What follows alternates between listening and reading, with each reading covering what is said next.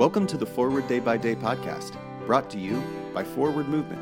We're glad you're here and hope you'll share us with your friends.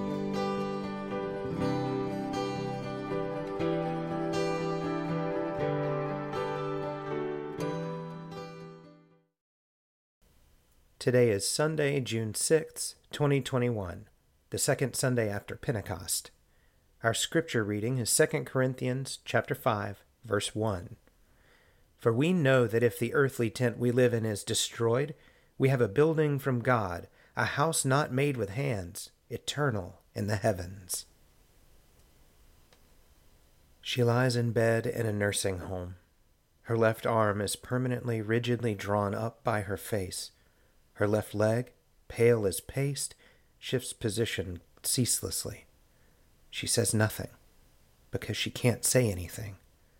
Her eyes might be trying to communicate. They might not. I can't tell. My former colleague had two massive strokes five years ago.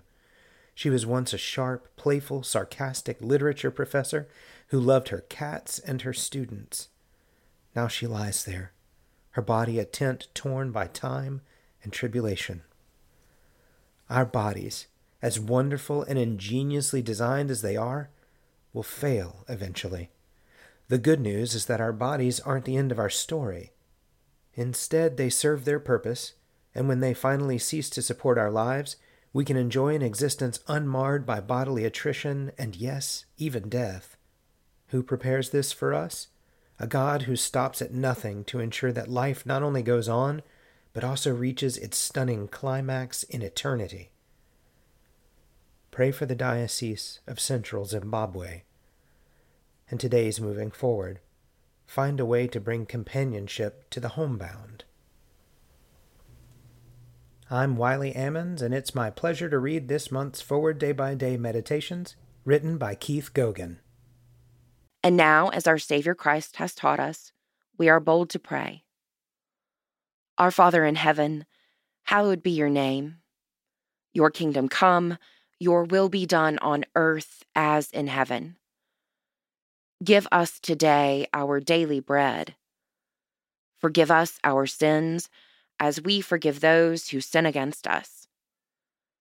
Save us from the time of trial and deliver us from evil. For the kingdom, the power, and the glory are yours, now and forever. Amen. Thanks for spending part of your day with us.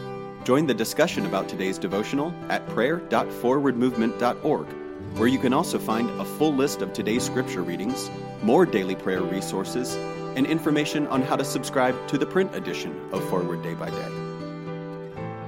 This podcast is produced by Forward Movement, a ministry of the Episcopal Church.